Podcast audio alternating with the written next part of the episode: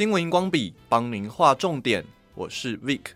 最近早晚气温变化大，提醒听众朋友们出门得多加件薄外套了。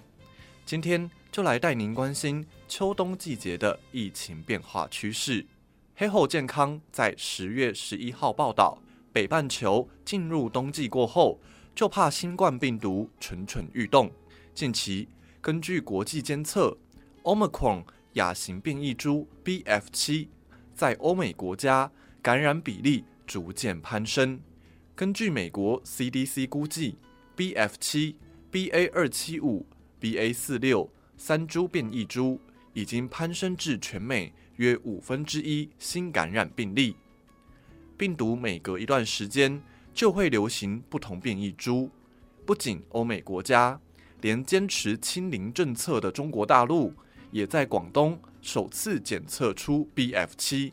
面对病毒变异的特性，世界卫生组织曾警告，BF7 在全球快速传播，预估它将成为新的主流病毒株。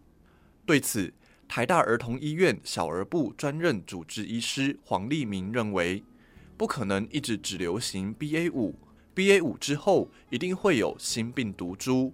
就像 BA 二后面有 BA 五，BF 七是目前最有机会的候选者。专家认为，BF 七传播力更强，不排除成为下一波全球主流病毒株。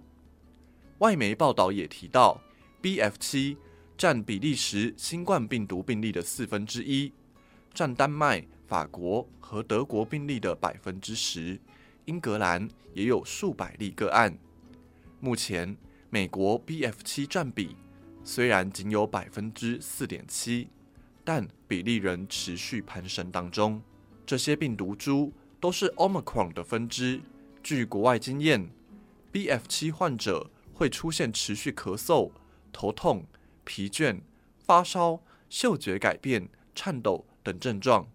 黄立明坦言，BF7 和之前病毒株症状大同小异。比较担忧的是重复感染的问题。综合媒体报道指出，中央流行疫情指挥中心医疗应变组副组长罗一军十二号表示，目前台湾在八月到九月期间检测出三例 BF7 境外移入个案，分别来自荷兰、法国、美国，不过后续并未发现有引起本土个案，因此。可以预见，疫情还没有平息，而且在迎来流感季的这个时候，天气转凉，如果没有注意保暖，非常容易感冒。根据金健康十月七号的报道，赖耳鼻喉科诊所的赖盈达医师就提醒了：新冠肺炎演变至今，症状和流感非常相似，也与感冒雷同，这个时候更要留意。如有不适，还是要尽早检查，不要快筛阴性之后就直接认定只是流感或是感冒。赖银达医师强调，这三者最大的不同就是喉咙痛了。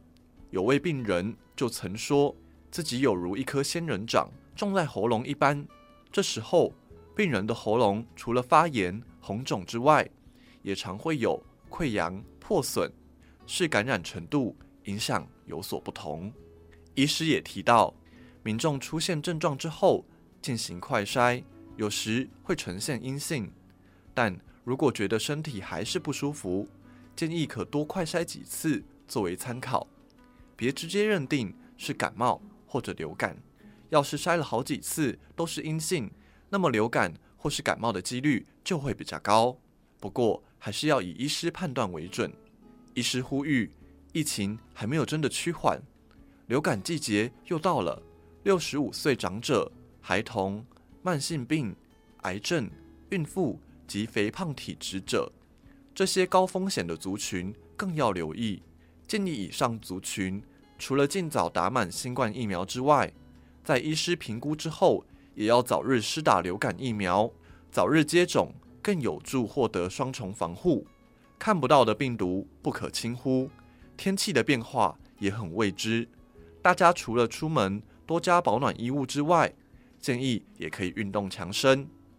您在秋冬季节会如何保健身体呢？快到多用心脸书粉砖留言分享。新闻荧光笔提供您观点思考。